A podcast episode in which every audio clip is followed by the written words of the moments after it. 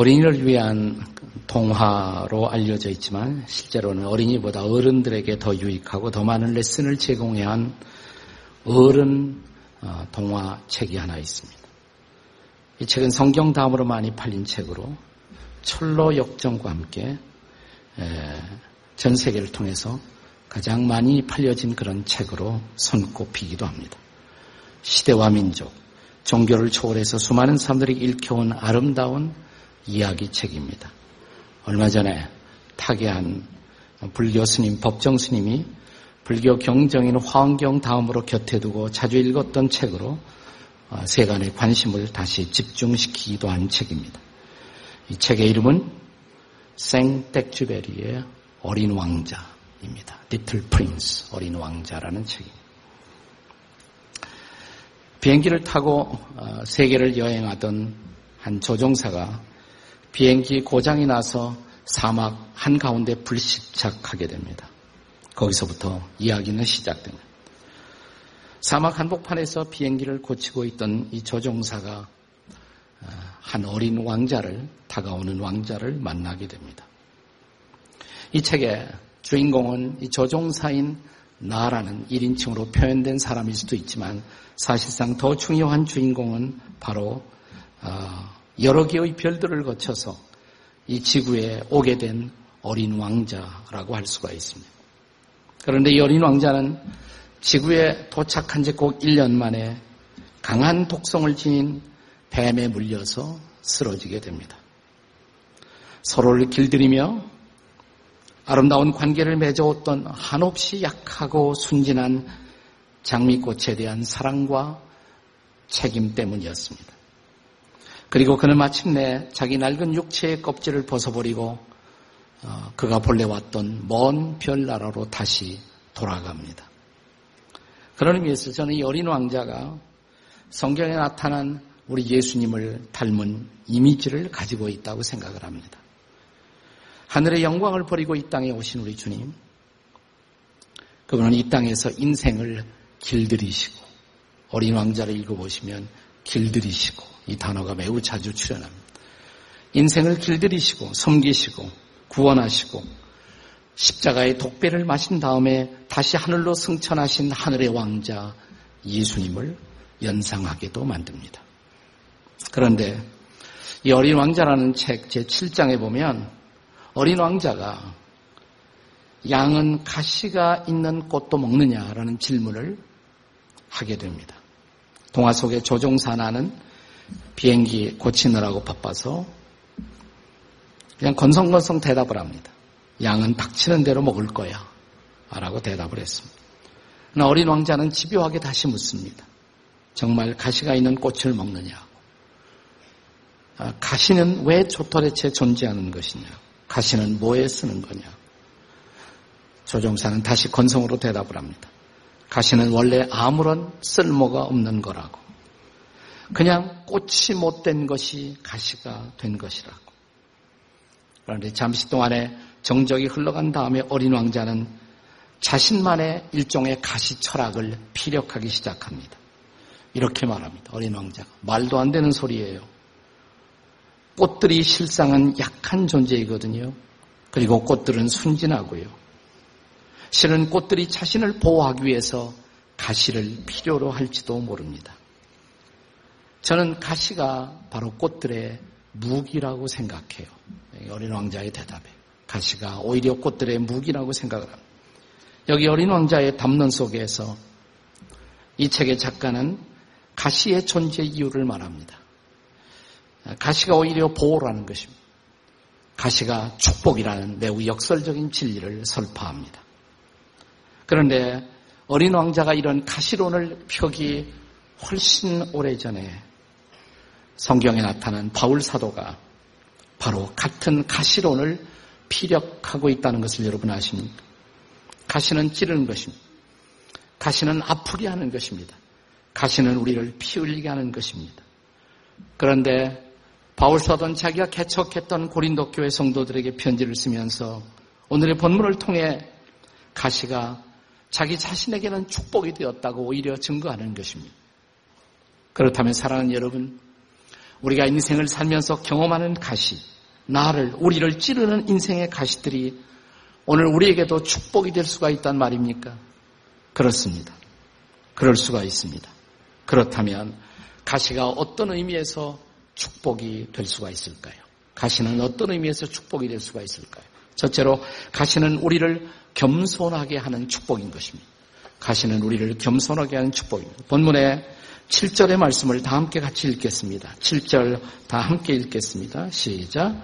여러 계시를 받은 것이 지극히 크므로 너무 자만하지 않게 하시려고 내 육체의 가시 곧 사탄의 사자를 주셨으니 이는 나를 쳐서 너무 자만하지 않게 하시려고 가시 자체는 좋은 것은 아닙니다. 가시는 우리를 찌르기 때문입니다. 그래서 바울도 가시를 사탄의 사자 그랬습니다. 사탄의 도구로 쓰임을 받을 수가 있다는 것입니다. 그러나 성도들에게 가시는 사탄의 역할로 끝나지는 않는다는 것입니다. 우리를 찌르고 아프게 하는 것을 뛰어넘어 가시가 오히려 우리를 유익하게 할 수가 있다는 것입니다. 문제는 바울이 가시를 말했을 때 이 가시가 구체적으로 무엇을 뜻했을까요? 우리가 성경의 역사를 통해서 많은 성경학자들이 이 가시가 무엇을 의미하느냐라는 것을 가지고 어, 그동안 긴 논쟁을 계속해 왔습니다. 가장 많이 알려진 보편적인 학설은 바울이 고질병이 있었는데 고질병인 안질, 바울의 안질을 의미하는 것이었다라고 생각을 합니다. 바울이 다메섹도 상에서 주님을 만날 때 강렬한 빛 앞에 노출됩니다. 그 빛을 받고 쓰러집니다. 그때 아마 안지를 평생 고치기 어려운 이 고질적인 난치의 안지를 얻지 않았을까 이렇게 추측이 됩니다. 갈라디아서 4장 14절을 읽어보시면 갈라디아서 4장 14절은 이렇게 시작됩니다. 같이 읽습니다. 시작. 너희를 시험하는 것이 내 육체에 있으되 너희를 시험하는 것이 내 육체 속에 있다. 그게 뭘까? 그 다음 절 보시면 어느 정도 힌트가 있어요. 15절입니다. 15절 시작. 너희 복이 지금 어디 있느냐? 내가 너에게 증언하노니 너희가 할 수만 있었더라면 너의 눈이라도 빼어 나에게 주었을 것이다. 너희가 나를 사랑하기 때문에 나를 위해서 눈이라도 빼어 주고 싶어 했을 것이다. 바울이 눈이 나빴기 때문에 아마 이런 말을 하지 않았을까 이렇게 추측이 되는 것입니다. 갈라디아서 6장 11절은 이런 말씀을 이론을 뒷받침하고 있습니다. 갈라디아서 6장 11절을 같이 읽습니다. 시작. 내 손으로 너에게 이렇게 큰 글자로 쓴 것을 보라. 네, 바울이 뭘 쓸 때 큰 글자로 썼다는 건잘안 보이니까. 우리도 늙어가며 자기가 사용하는 성경에 변화가 생기죠. 큰 글자 성경. 저도 지금 큰 글자 성경을 갖고 있습니다. 눈이 안 좋아지면서 그 성경을 사용하지 않습니까? 바울이 아마 이래서 안질로 고생을 했었을 것이다. 하지만 또 어떤 학자들은 뭐 안질 정도 갖고 바울이 그렇게 고민을 했겠느냐? 안질이 아니다. 간질이었을 것이다. 아, 이렇게 추측을 하기도 합니다. 근데 중요한 것은 안질이냐, 뭐 간질이냐, 이게 중요한 것이 아니에요. 자, 이것이 바울에게 어떤 영향을 끼쳤느냐는 것입니다. 바울은 오늘 본문의 문맥 전후를 통해서 나는 하나님의 계시를 많이 받았다 하는 말을 합니다. 하나님의 은사를 많이 받았다. 그런 계시를 받고 하나님을 특별히 체험한 바울이 아마 몸까지 건강했었더라면 바울은 자기가 하나님이 되고 싶은 그런 유혹을 받았을지도 모릅니다.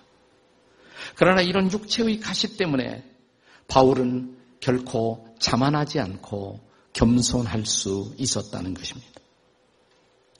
이것은 우리 시대에 매우 문서를 통해 책을 통해서 중요한 영향을 끼친 영국의 평신도 학자인 C.S. 루이스라는 사람이 쓴 책 가운데 고통의 문제라는 책이 있습니다. 고통의 문제, Problem of Pain.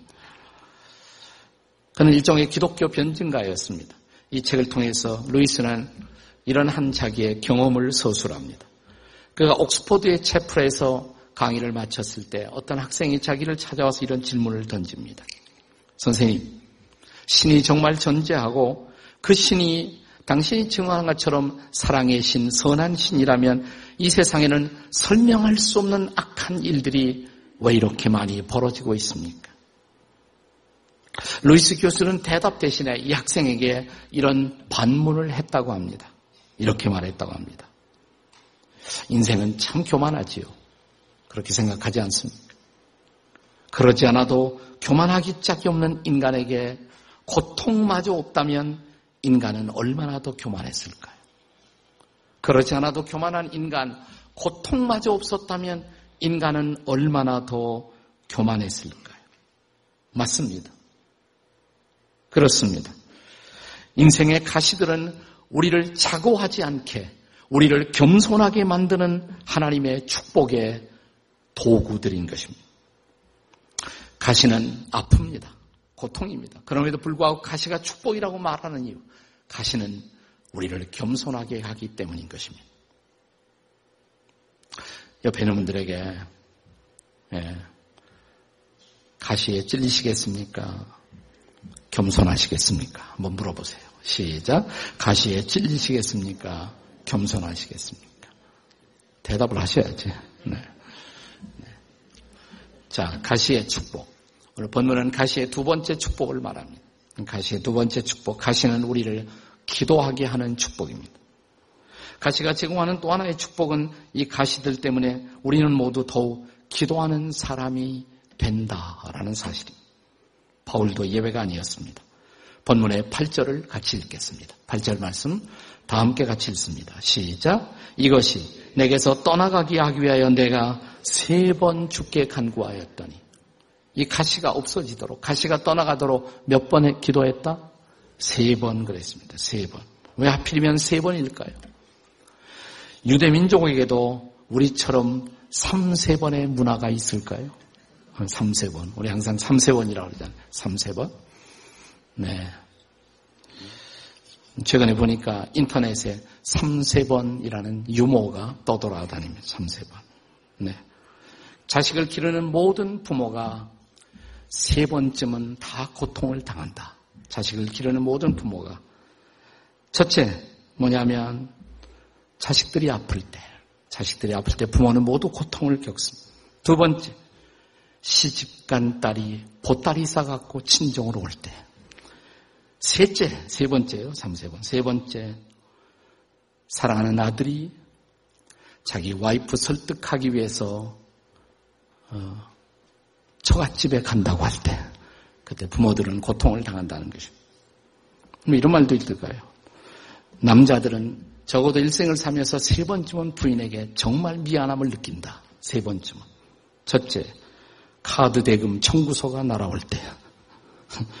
두 번째, 아내가 분만실에서 홀로 아기 낳기 위해서 고통을 당할 때. 그때는 남편들이 미안하게 생각한다는 거예요. 세 번째, 부인이 비아그라 사올 때. 네. 예, 바울 사도도 예, 세 번씩 예, 기도했다는 것입니다. 바울만 그런 것이 아니에요. 예수님도 게세마네 동산에서 십자가를 앞에 놓고 아버지여 할 수 있거든 이 잔을 내게서 옮기시옵소서. 몇 번 기도하셨습니까? 예수님? 세 번 아니면 제가 왜 하겠어요? 네, 예수님도 세 번 기도하셨습니다. 저는 그렇다고 이 세 번이라는 숫자적 의미가 뭐 중요하다 이렇게 생각하지는 않습니다. 주님이 정말 세 번만 하셨을까? 세 번만.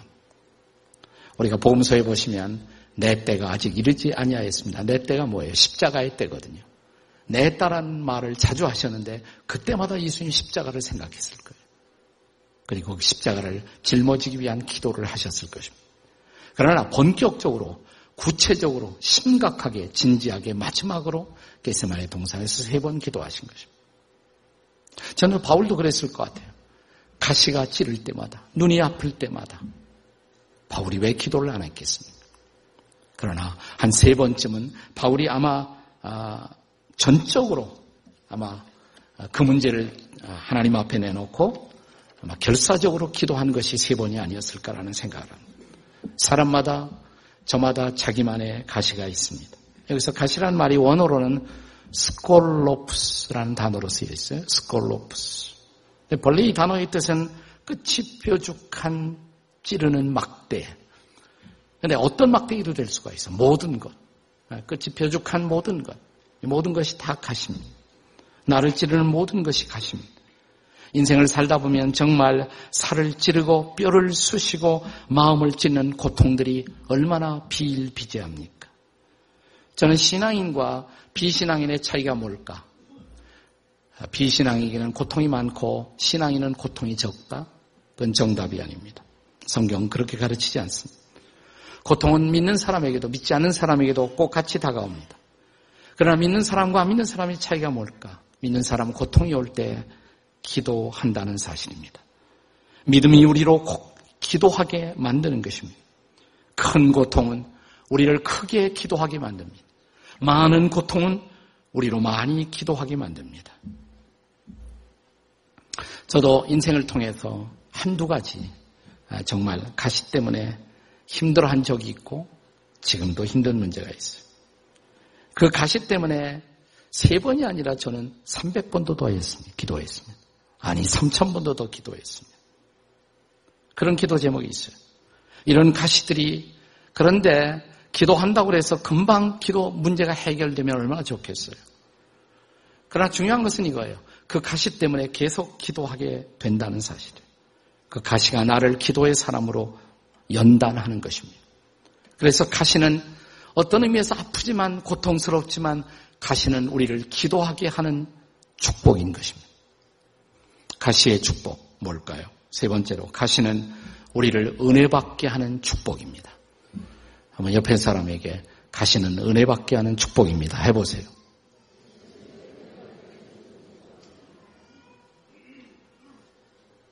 자, 그렇다면 바울 사도는 기도하면서 무엇을 경험했을까요?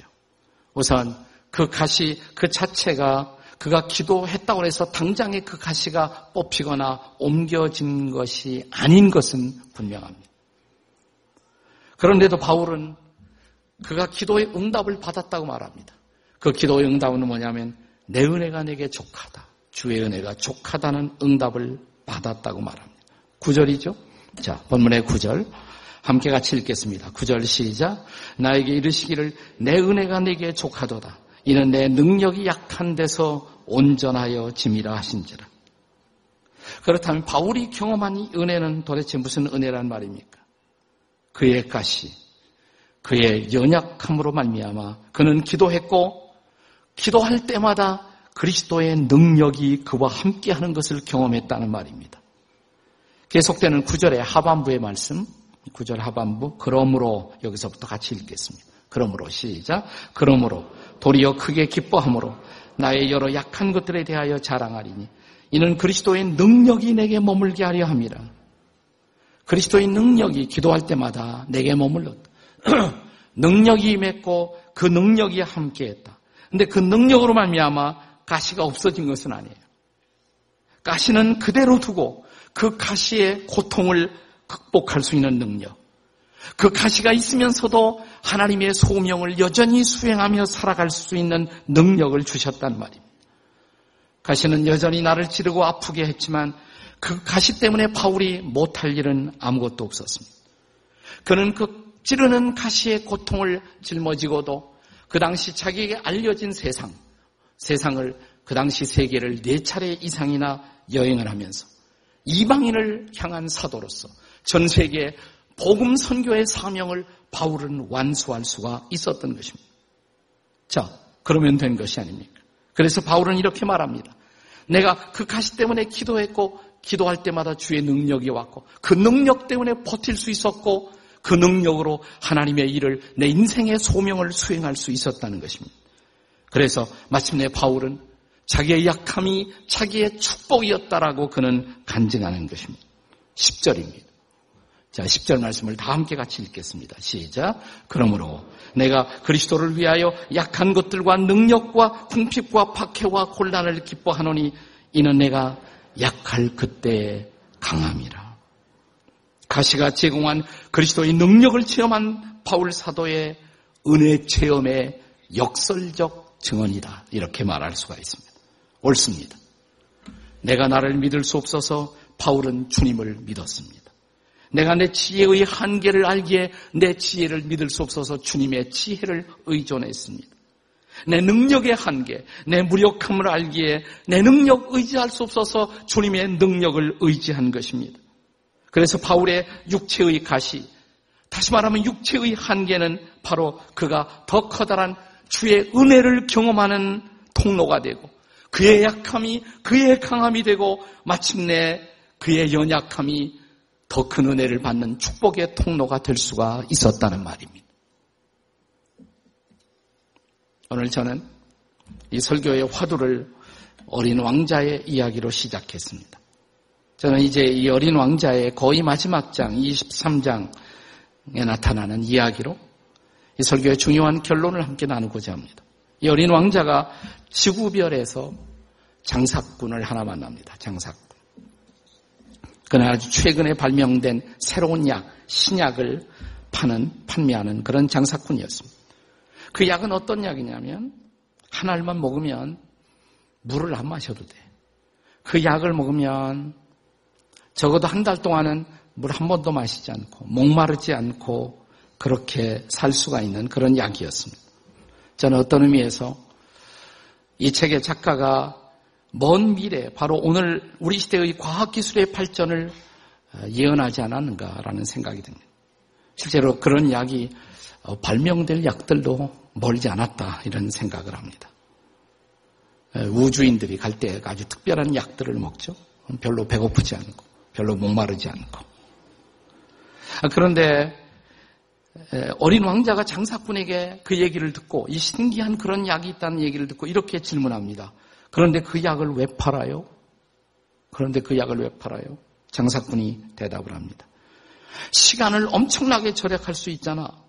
전문가들이 계산해 보니까 일주일에 우리가 물 마시는 시간, 일주일에 물 마시는 시간 합하면 53분이라고. 53분을 절약한다고. 이때 다시 어린 왕자가 또 묻습니다. 그 53분으로 뭘 하는데요? 절약한 53분은 뭘 하는데요? 장사꾼은 뭐 아무거나 자기가 하고 싶은 일을 하면 되잖아. 그러자 어린 왕자는 마치 독백처럼 이런 말을 합니다. 내게 마음대로 쓸 53분이 있다면 나는 차라리 신선한 샘물이 있는 샘을 향해 여유롭게 천천히 걸어갈 거야. 나는 차라리 그 약 안 먹고 내가 절약할 수 있는 53분이 있다면 나는 차라리 신선한 샘물을 마시기 위해 천천히 그 샘물을 향해 걸어갈 거예요. 사랑하는 여러분, 인생의 진정한 축복이 뭘까요? 신통한 약을 먹고 아무것도 안 하고 누워 있는 것, 그것이 인생의 축복이겠습니다. 꼭 기적만을 경험하고 성공 일변도의 출세 가도를 달리고 병이 나지 않은 무병 장수를 누린 것만이 인생의 축복일까요? 아니면 좀 힘들어도, 좀 아파도, 좀 목말라도 새 미는 곳을 향해 천천히 여유 있게 걸어가는 인생. 이것이 축복된 생애가 아닐까요? 목마르기에 내 목을 적실 수 있는 은혜의 샘이 있다는 것을 알고 주께서 예비하신 그곳을 향해 믿음으로 소망으로 바라보고 걸어갈 수가 있다면 그런 인생이 축복이 아니겠습니까? 오늘 나를 그리고 우리를 찌르는 가시의 아픔이 있어도 아직 남아있는 인생에 주께서 나를 위해 축복의 오아시스를 신선한 샘물이 있는 엘림을 예비하셨다. 그것을 믿을 수가 있다면 우리 모두는 어린 왕자가 되어 이렇게 고백할 수가 있어야 합니다. 나도 내 인생에 남은 길을 내 주인이 예비하신 신선한 샘물이 있는 저 샘을 향하여 천천히 걸어갈 거야. 천천히 걸어갈 거야. 그리고 걸어가면서 우리는 이런 가스펠을 우리가 함께 노래 부를 수 있어야 합니다. 약할 때 강함 대신에 나의 보배가 되신 주, 주 나의 모든 것. 주 안에 있는 보물을 포기할 수 없네. 십자가 죄 사하셨네. 주님의 이름 찬양해 주 나의 모든 것. 쓰러진 나를 세우고 나의 빈잔을 채우네. 주 나의 모든 것. 예수 어린 양 존귀한 그 이름. 사랑하는 여러분, 우리의 어린 왕자 되시는 예수님. 그분은 일찍이 이 땅에 계실 때 십자가의 고난을 피해 가시기보다 그의 사랑하는 양들을 구원하고 그들을 일으켜 세우시기 위해서 자신은 오히려 희생받기로 결심하시고 그는 마지막 성찬을 거행하신 후에 갈보리 십자가를 향해서 천천히 천천히 걸어가신 분이십니다. 그분이 우리의 구주, 우리의 주님이십니다. 사랑하는 여러분, 인생의 길에서 가시에 혹시 찔리셨습니까? 그래서 아파하고 계십니까? 그래서 고통스러워하고 계십니까? 그래서 피 흘리고 계십니까? 이 가시에 찔리시고 상하시고 그래서 주저앉아 계시다면 이제 우리를 대신해서 우리를 대신해서 찔리시고 상하시고 피 흘리신 구주 예수님을 바라보십시오. 그분이 함께 하신다고 약속하십니다. 그분이 당장에 내 가시를 뽑아 가지 않으실지 모르지만 그분은 내 곁에 오신다고 나와 함께 하시겠다고 그리고 내가 걷는 인생의 길에 함께 해 주시겠다고 그리고 내 손 잡아 주시겠다고 약속하신 구주 예수님의 손을 잡을 수 있다면 이제 피 흘리고 찔린 그 자리에서 일어나십시오. 그리고 내 가시가 내 가시가 그분 때문에 이제는 나의 축복이 될 수가 있다고 나의 찬양이 될 수가 있다고 나는 넉넉히 가시의 고통을 극복할 수 있다고 그분과 함께 남아있는 내 인생의 길 그분이 예비하신 그 샘물을 마시며 우리는 걸어갈 수 있다고 이렇게 고백할 수 있는 이렇게 찬양할 수 있는 저와 여러분이 되시기를 주의 이름으로 축복합니다. 기도하십시다.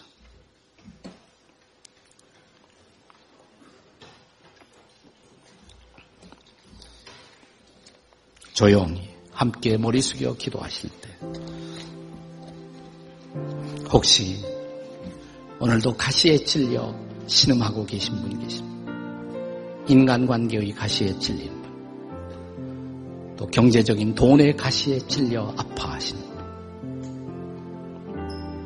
부부관계의 가시에 찔려 아파하시는 분,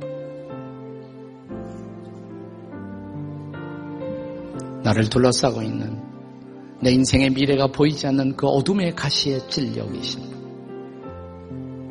내 사업이 휘청거리는 가시에 찔려 아파하고 있는 분들.